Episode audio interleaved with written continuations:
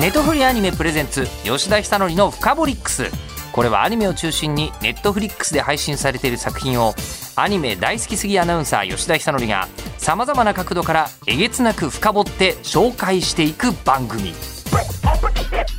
吉田久典深掘り吉田久典の深掘り深掘りックス。深掘りックス。ネトフリアニメプレゼンツ吉田久典の深掘りックス。先に言いますけどめちゃくちゃ面白かったです。シーズン2はい。ということでネットフリーアニメプレゼンツ吉田久典のフカボリックス5月23日から全世界独占配信されたネットフリックスシリーズ広角機動隊 SAC2045 シーズン2から神山健二監督荒牧真二監督です。よろしくお願いします。よろしくお願いします。あのーまあ、正直もう見終わって割とほかほかなんですけど今回シーズン1の時にもうあこれはかなり面白いけど、まあ、まだ先あるしなって思ったんですけどシーズン22年待って見た回あったっていう感じがめちゃくちゃする最終話だったんです特に。そう言っていただけると5年間の苦労が。報われるかなと思いますね、はい、長かったんじゃないですかこれ。制作期間自体は。比較からいくともっと5年以上だもんね。年6年7年近くかかってるんじゃないですかね。最初言い出しのタイミングから言うと。あの6年前に始まった企画なのに今になってものすごくいろんなこととシンクロしてるっていう。まあちょっと途中、いろいろ追いつかれてしまうなという心配をしながら、自分たちでも最初に書いたものっていうのを別にその時代に合わせて変えたくないんで、はい、初子貫徹でいったんであこれはいろんなことがまずいな みたいなのも途中はあったんですけど、うん、結果一周して程よいっつったらあれですけど世の中のね動きとまたなんとなくあったなっていう感じはしてますね。今このタイミングで2022年見られるのどんだけラッキーだろうとあの見る側からすると思いますが。ちょっと時間ね、僕ら的にはかかっちゃったかなっていう感じは、そうですね。しますね。さすがに2年、ね、申し訳ないなという気持ちで、ちょっと間が空いてしまったのも含めて。い。やであの改めて広角機動隊 SAC2045 どんな作品かのご紹介を先にしますと、えー、時は2045年。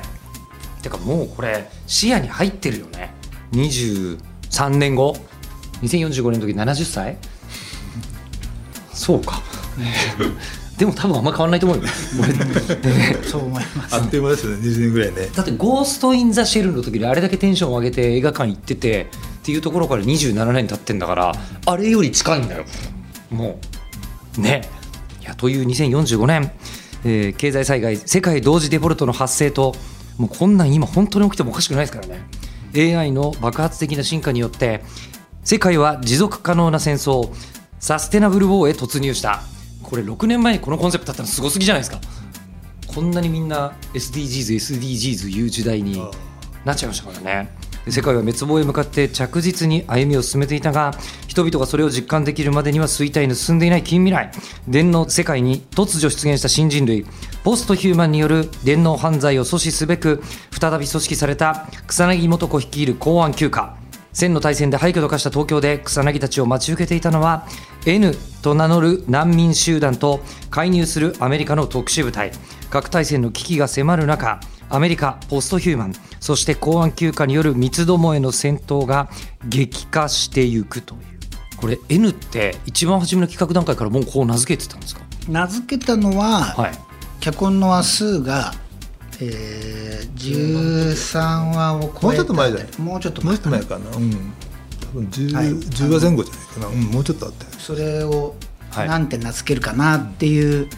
のが脚本の開発中。あもうそうだね。高志の会に全てが N となるにしてますから。おおおお10話あのみんながシンクポールで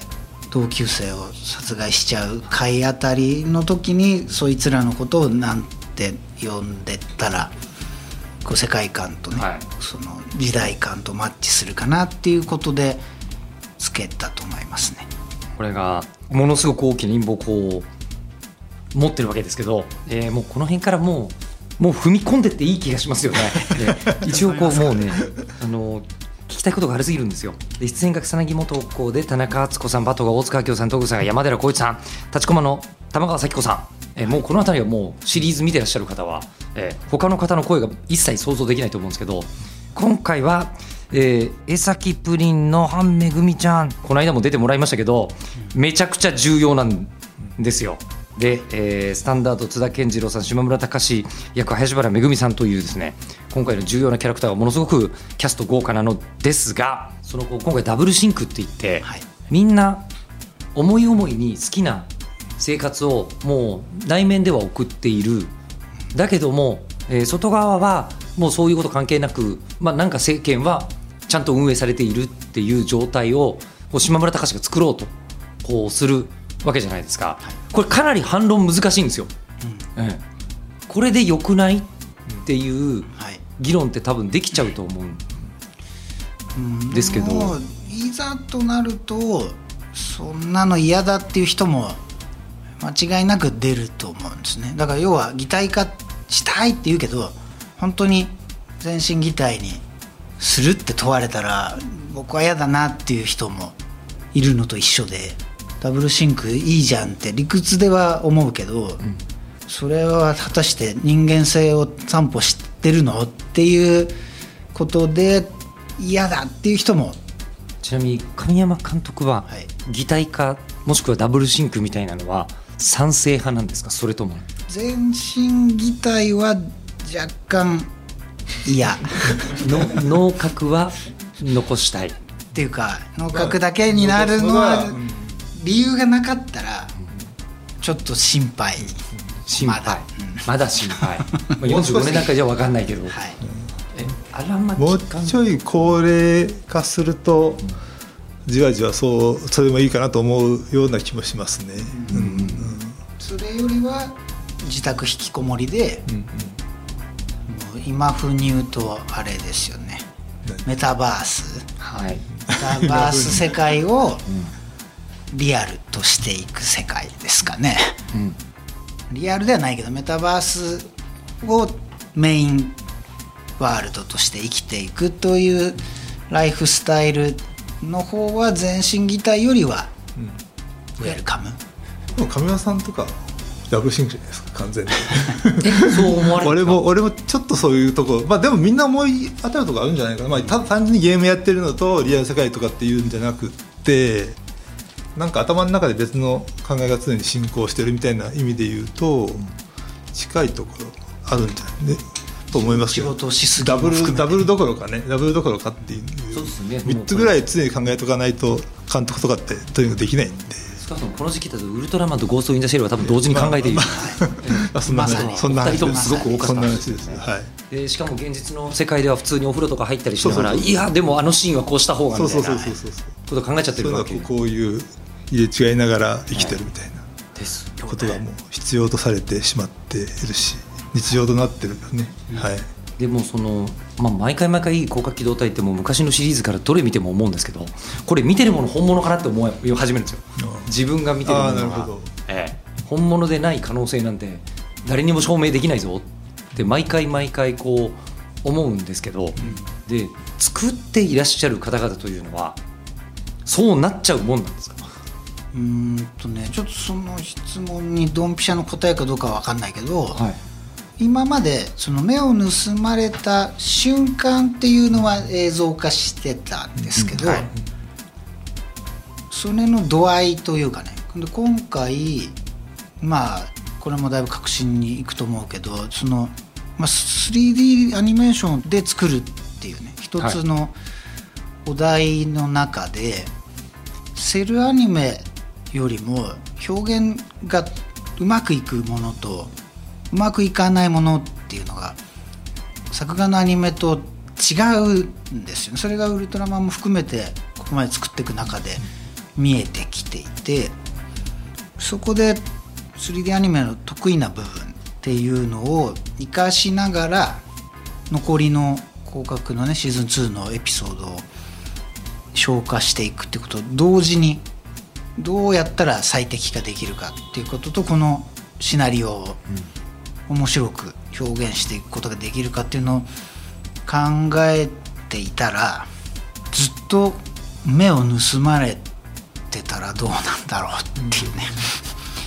うん、いうことがこう制作追い込まれてる制作状況と表現したいものっていうのが合致してきたんですだんだん、うん、全般はそれのハードルのを超えられない難しさと戦ってたんだけど。できねえじゃねえかっていうところのストレスの方が強いちょっと強かったよね。特に上村さん多分そうだと思う、うん、あのそれは例えば CG だと見てると今回僕は高速道路の逆走カーチェイスシーンとか、はい、これは実写でも一度も見たことないし CG でもこれを思いついた人は多分いないだろうなあというボリュームだって一瞬じゃないし、もう全編にわたってこうって、ででもただ自動運転が発達した世の中で、そこにすごい高性能の電脳が積んでる人としたらこれは起きうるよと。そうですね、初めて見て、おおって思ったんですけどあれって多分 CG が得意なことなんだろうなって思ってそうですね、そうですね、そこはそうだと思います、あの感じは多分セルアニメ作画アニメでは絶対できないあの視点であの描き方っていうのはなかなかできないと思いますね、はい、逆にこう不得意だなっていうところっていうのは、まあ、最終的にもう作品として成立してるからもう僕らは素晴らしく出来上がったものだけ見せていただいているのでそう思うのかもしれないですけど何が不得意なんですか？制作工程の都合でだけで言うと亀山さんとよく話すんですけどワンカットの特別なものをポンと出したい時あるじゃないですか。それってサグワード書けばいいんですよ。ワンカット分の設定、はい、まあ、誰か上手い人がそういうかっこいい絵を一枚描いてねってできるんですけど CG だとそれ 3D で全部ワンカットのために起こさなきゃいけないっていう手間がなかなか時間と手間と労力が避けないっていう。で具体的なあれでいくとファーストシーズンの最終話とかがまさにその典型なんですよ。高志の実家が出てきてそこは克明に書きたいんだけど、あの1話しかないからそれをどこまで作り込まなきゃいけないのってなった時にものすごく重要な回になるのに高志の学校と実家みたいなのを行き来するんだけどカット数でいけば60カットずつぐらいなんだけどもうちょっとあるかな。もうちょっとあるんだけどこれ全編を通すとすごくコストパフォーマンスが悪いカットなんでやめませんかみたいなね。いやいやシナリオを読んだ後は。それはもう高橋の少年時代を表現しなきゃいけないから絶対作るんだよってなるんだけどそこが弱い。でもあれに関しては作ったけどね、うん、でも実はそういう理由で作ってないものっていうのもあるんですよ。その時荒牧はどこにいたとか、うん、一瞬なんか全然違う場所にポンといたっていう絵が作れない、うん、でもそれは重要だから本来は作りたい。あとアメリカにもカメラを振りたいんだけど、あんまり出てこないですアメリカね、はい、アメリカにカメラを振ってアニメだと1カットだけでもポンと出せなくはない。んです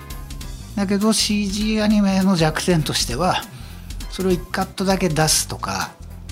そういうのが苦手なんででも本当は欲しい。そういうことをやることで豊かになっていくしたったワンカットかもしれないけどなるほど。みたいな絵っていうのは普通実写や普通のアニメにはあるんだけど CG がコストの問題で実は一番苦手でそういうものの積み重ねができないことによって表現が諦めることっていうのが多々あった今まで。今回あのシナリオの完成度すっごい高いと思ったんですね、うん、最後の最後まで。あなるほどなるほどなるほどが積み上がって最後疑問まで提示して終わるってかっこよっていうものだったんですけどただ制作工程の都合で、まあ、これ言ってしまうと映画というより連続ドラマに近いと思うので、うんうん。制作工程の都合でシナリオに手を入れたくなるんじゃないかなとも今のお話を聞いてるとより思うのですがそれはあんまりやってなんで逆にそういう苦しさを利点に変えるシナリオを書かなければならないということで 後半戦特にセカンドシーズンはむしろそれが面白くなる方法ねえかなと思って。ていて思いついたのが これなんです。つまんないネタばらしだねこれね。どいやいやいやどどこですか？やっぱり電脳空間は CG 得意ですよね絶対ね。でも、ね、まあ、あれも一回作れば、まあ、ある程度は、うん、あのあれでなんとかなったんで。意外と背景が重すぎて、うん、あそうなんですか？あいや電脳空間は浮いてるだけだからむしろ楽じゃんって思うんだけど、セットチームとかからはうーんって。楽じゃないんですよっていうサインが、うん、この世に存在しないものを作らなきゃいけないから、まあ、それもあるし。あとよく俺も分かんないんだけど本当にすごいでかい空間作ってるらしくて。ああの電脳空間ですか？そうなんですよ。意外と 3D でちゃんと作ってある意外とみんなちゃんと作ってくれるんで、ちゃんと作りすぎなんじゃないのっていつも言うんですけど、でもちゃんと作らないと作れないんですって言われて、そうかなっていうところが僕らはあるんで。重いんですよ、電脳空間意外と大変なんです。お金もかかる。他のそのこうシナリオ的な発明っていうのが？ファーストシーズンっていうか SSC の最初のやつみたいにあれだとこうネタ話も会話劇とかでやるんですけど CG のアニメ会話劇が面白く撮れないんですよ。どんだけ頑張っても。面白セルアニメだと僕は、はい、まあ、あのチャットの会みたいにするとかね、はい、会話劇でもエンターテイニングできるっていうアイディアも浮かぶしあとやっぱセルアニメの制作フローっていうか構造的にね。会話劇でも面白くする方法っていうのはいっぱいあるんですけど 3D なかなかできないさっき言ったようにポンと1カットだけ拾うことでその会話を保管するとかそういうことがどうもできないよねと。そうなると後で説明とかもできないんでダブルシンクを視聴者にももう体験してもらいながら、うん、ああれのことがダブルシンクなのかと思ってもらうという作戦を考えた。その時にこうやっぱり荒牧監督と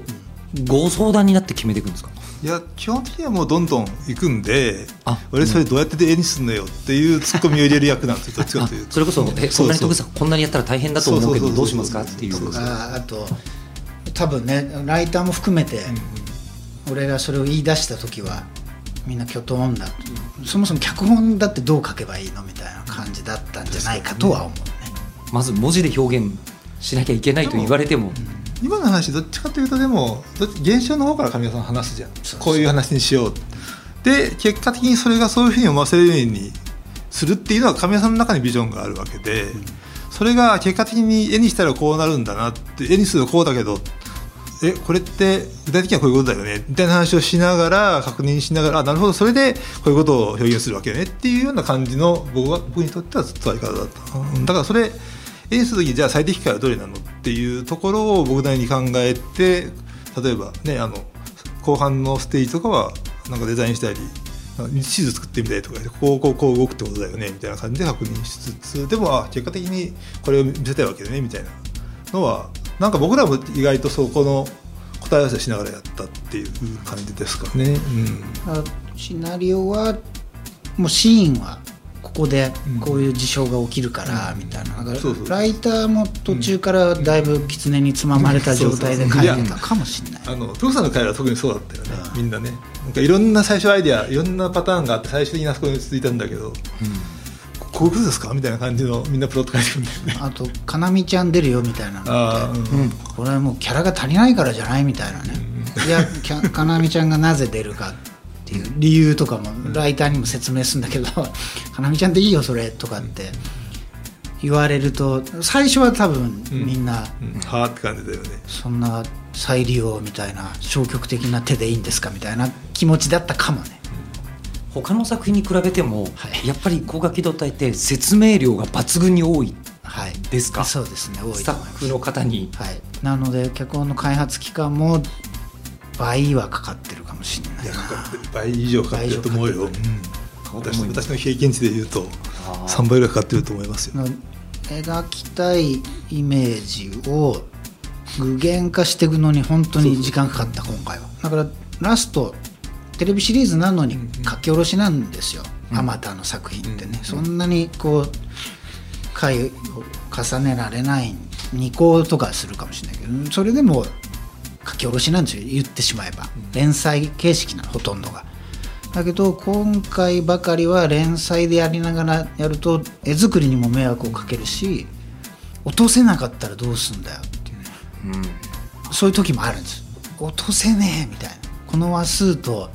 これまでに用意した仕込みだけでは落とせなくないみたいな時ってあるんですよね。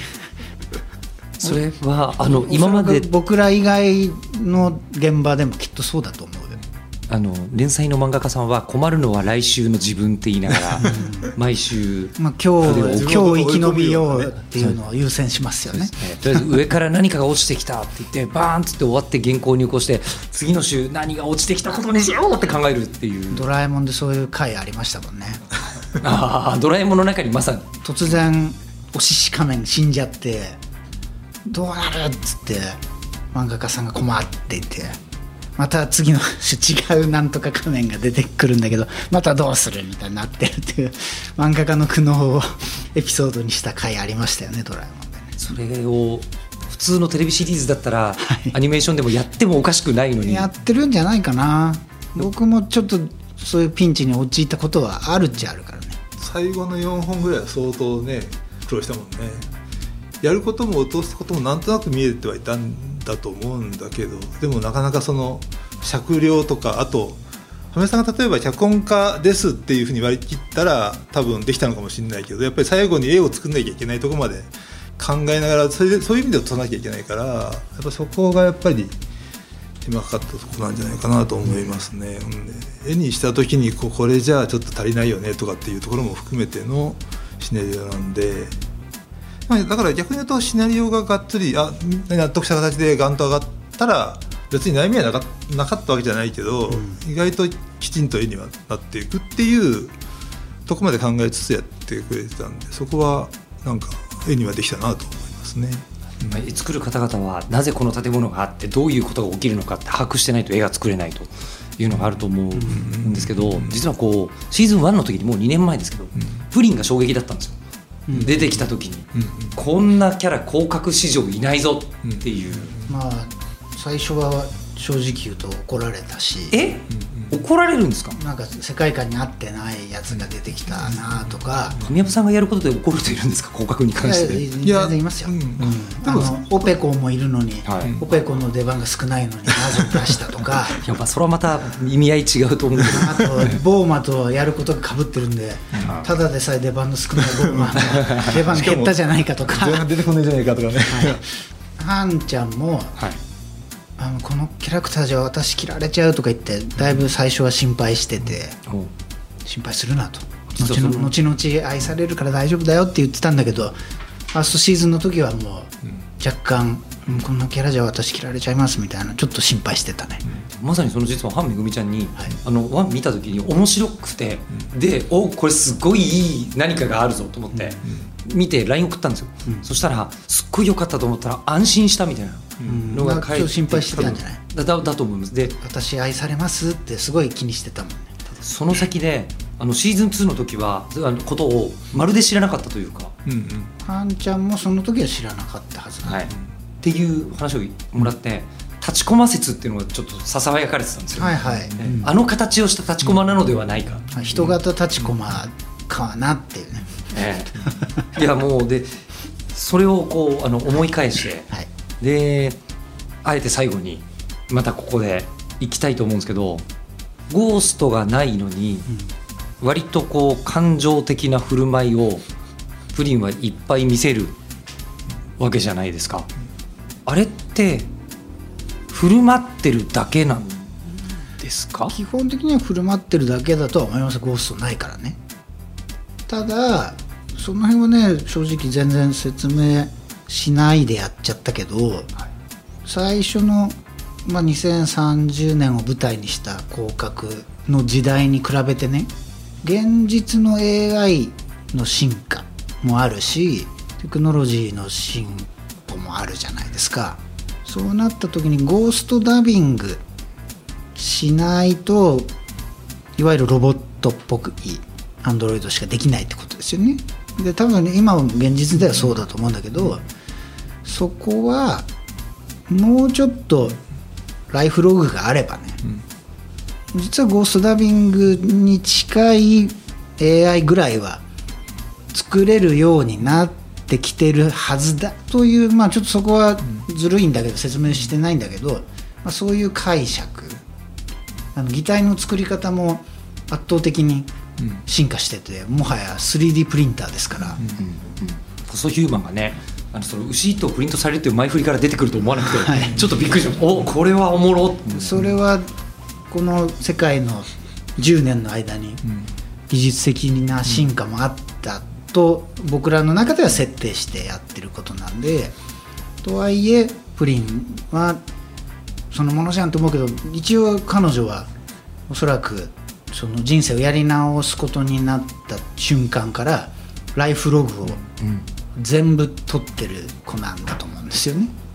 なので人格の再現度が、が高いという設定ですね。あのーそういうライフログを細かく取ってて、でいろいろな理由があって、死んでしまったけれども再生されている人っていうのはもっとこの世にいてもおかしくなさそうな気が。うんやってる人はいるのかもね。でただ最後の説明によると最終的に N にならなかったのが、はいはい。はいそのプリンと少佐だけであると、うんうんうんいうふうになった時に、うんあれもっとうん。あのプリンみたいな存在いるんじゃないかな、うん。みたいなことちょっと思った、うんまあもしかしたらいるのかもね。まあ、その影響下にいなかったっていうだけなんですかねその時は。まあ、それももうなんか拡大解釈すればそれぞれのストーリーがみんなに島村に対してあると思えばどうにでも解釈できるっちゃできるような気もしますけどね。違う意外とパーソナルなあ全部体験だというふうに考えれば。そうですね。うんうん、となんかもう煙巻くような話になってくるんですけど。もうでもあのその煙に巻かれたくて広角機動隊を見てるところもあるんで、ええ。でもその煙に巻かれた中に煙の先にある納得感みたいのが毎回最後ちょっとだけ出てくるじゃないですか。今回その少佐がかからなかった理由が、もう現実を幻想のように生きているロマンチストだからっていう解説のされ方するじゃないですか。あれはあれが今回核だなと思ったんです。けどそうですね。でもあれも SAC のあの無印にね、映画監督の夢っていう回があるんですけど、はい。はい。あそこで僕の中で素子っていうキャラクターを決定づけたセリフがあって究極のロマンチストって見た目は究極のリアリストなんですよね、でお前リアリストだなって映画監督が言うんですけどそれに対して現実逃避をねロマンチストというならそうだろうと。で元が返して、まあ、自分で自分のことをロマンチストだとは彼女は決して言わないからね、私がリアリストに見えるんだったらそうなんじゃないと。返してるけど彼女は本当にあの仕事に対してねかけなしにロマンを感じてやってる人なんだと僕は解釈してるのね。でだから素子さんからすれば私ほどのロマンチストはいないわと言わないけどね彼女はね、ネットフリックスでよかったって今思いました。帰ったらすぐ見られるもん。そうかって思いながら、はい。これもともと広角機動隊は何周もしながら見るコンテンツだと思うのですが、ええそっか。でしかも今回それがシーズン1の初めからここに向かっているわけですよね。そうです。どうなんでしょう？うんクリエイターの方っていうのは自分のコンテンツを何周も見てほしいのかそれとも一回勝負で勝負したいのかでいうと、どっちも嬉しいよね。一発だけ見て大満足でうん。終わってくれてもいいしまた見たいと思ってくれたらなお嬉しいしね。そこはお客さんの楽しみ方で全然、そこに僕らの希望はないね、ただねあのなんていうのかな12本あるじゃないですか。やっぱりかなり積み重ねてる話だし毎回色が毛色が違うっていうのも意識して作ってるんでそういった意味じゃなんかいきなりやっぱり話が結論の話をどうしてもされるっていうのはなんか途中もちゃんともう何度も見てねとは思いますよね。そこはねそれはもちろんそこはもう一回あとは本当に準備準備でファーストシーズン来てて、仕込みだった。しからも構成もねかなり物議を醸すなという構成で、まあ、一番クリフハンガーではあるからここで切ろうと。にしてもシーズンでねクリフハンガーだもんね。パッケージとしてここで終わってていいのかよっていうのもある中でそういう仕込みをやっぱこれが最適解だということで我々送り出してるんだけどこれねあのセカンドがお客さんの目に触れる前に核戦争とか起きたらどうしようと思って本当にちょっとウクライナの戦争とかがあったりとかね,、世相がきな臭かったんで大丈夫だとは思うけどアニメとか見てる場合じゃないみたいなね、世相になっちゃったらどうしようみたいなね。ここまで仕込んできたやつを俺たちが引っ張っちゃったからなみたいなね。みんなに見せられないで何かあったら、ねここのねちょっとかは正直あったよね。ちょっと別の話かもしれないんですけど昨日あのこう実は映画評論家の人とドラマ評論家の人と話をさせてもらう機会があって、今完全にドラマの時代になってるって言われたんですよ。なるほど。なるほど、あのまあ、映画もシリーズですもんね最近はね、そうだね。そうなんです。あまさにその MCU の話。単体じゃねもう見えないっていうみたいな世界になってきましたからね。そうなんです。で2時間で言えることと当たり前だけど十何話のドラマで言えることでは全然厚みが違うと、はい。でドラマの方が現実に対応して何かを打つという意味ではすっごい頑張れる状態が今できていて映画ってのはもうお祭りにしかなりえなくなってきてるっていう話をされて確かになんかもともと好きなもの以外見に行く理由があんまり映画なくなっちゃってる。うん。なるほど。ぞみたいな中でで今お二人はそのウルトラマンにしてもゴースト・イン・ザ・シェルにしても結果的にもうクオリティで映画ドラマの差はもうなくなってきている時代もうドラマを選択されたわけじゃないですかここしばらくの。まあ自分で選択したわけではなないいけどね。いろんな流れに、はいはい。そういう流れにはなってますね確かにね。もちろん映画シリーズでもありますけど、ん。えー今回はドラマとして世に出た意味ってなんかすごくあるなっていう今お話聞きながらすごい思ったんですよ改めて。なるほどそこのドラマとして出たことの意義とか、うん。やっぱりお感じになります？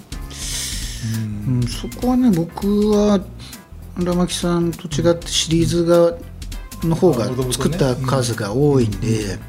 もともとずっと映画をやりたいと思って監督になったんだけど最初が広角のシリーズだったんでその時にすでにああなるほどと。少なくともその時の自分にはシリーズが合ってたなと思うんですけど、まあ、本当にこう描きたいこととか世に問うてみたいテーマみたいなものがいっぱいあったんであこれはいいやと、こんなもう26話にいっぱい入れちゃえみたいな感じで、なのであと大変だしテレビシリーズのが嫌だなとか思ってたとこもあるんだけど、そうやってみたらこんなに表現の幅もあるし。ねあシリーズって面白いなって思ったん最初に SSC 作った時に。でその手癖が結構ついたんで、いざ映画やってみたら入れすぎちゃうんです僕、であこれ入れすぎなんだなと。映画って2時間の短編なんだなと思ってて、削る作業がね意外と必要だよね。ちょっとかっこつけて言うと芥川龍之介って長編ないじゃないですか、多分芥川は分かんないですよ。僕もそこまでの芥川を研究したわけじゃないですけどいわゆる小説長編って映画でいう誰ばみたいなやつも含めて面白く書けないと長編って書けないんですよ、新章みたいな。時間経過でいけばこれ胡蝶の夢で一瞬なのに、そこを延々書くのが長編の小説で短編はズバリ言いたいこととかをうん鋭い言い回しでズビって切っていく感じなんであこれ俺シリーズばっかやってるうちにその胡蝶の夢を書くのがあんまり好きじゃなくなってて、映画作る時も詰め込むたくなっちゃったんですよ。っていうのがあってあちょっと俺が思っていた映画の尺感と今俺がやりたいことがどうも合わねえなっていうのもちょっとあって、それでいくとしばらく映画やってたんだけどこれをやった時にああのシリーズの方が意外と俺合ってんのかなとか、あとまたやりたいことが溜まってたんでね、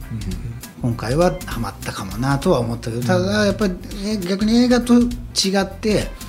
どうしても書き下ろしてって帳尻を合わせていかなきゃいけないっていうのも嫌でだからこそなんか苦しい自分を苦しめるから、さっきの漫画家先生の話と一緒で。なので今回は映画と同じでラストオチ決めてから行くよって言って始めて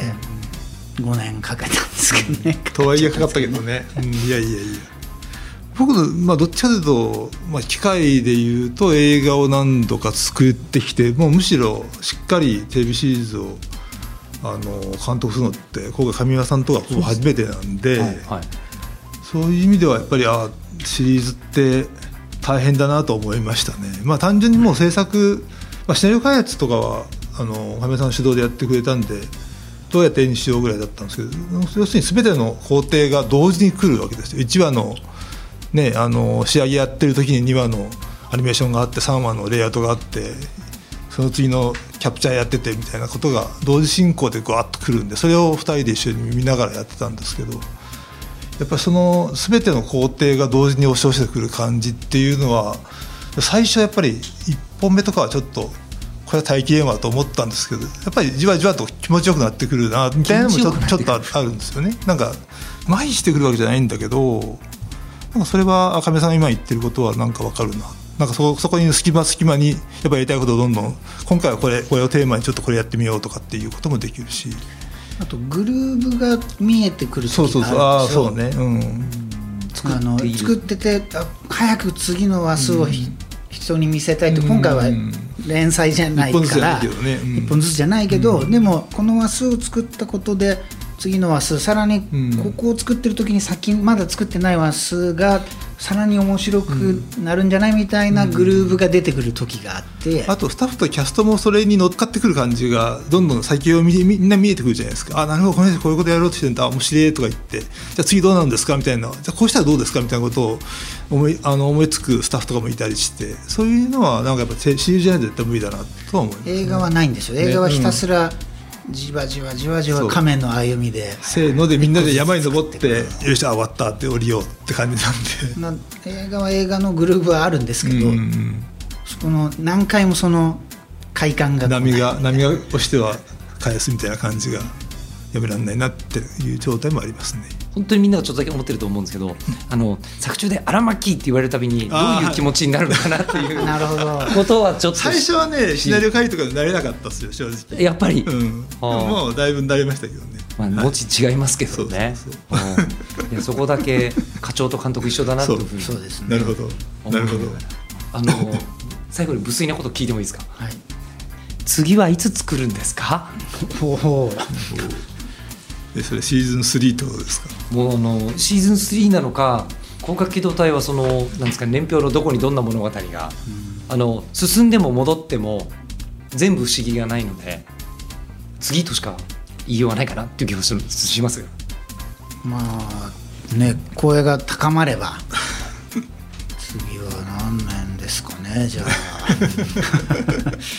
45年までには45ああなるほど。45年にいくつか皆さん。あええー、っと45年、うん、今から25年。23年。これ85代。年85じゃあ80ですかね僕が。じゃあ全身擬態になってたらやりましょうか。あ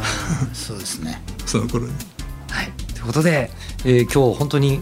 なかなか聞かせていただけないお話を、はい、聞かせていただきました。広角機動隊えー、SAC2045 シーズン2まで作り終えられました。神山健二監督荒牧真二監督どうもありがとうございました。ありがとうございます。ネットフリアニメプレゼンツ吉田久典のフカボリックス。番組ツイッターもあります。アットマークフカボリックスをぜひフォローしてください。ではまたお会いしましょう。ネットフリアニメプレゼンツ吉田久典のフカボリックス。ここまでのお相手は日本放送アナウンサーの吉田久典でした。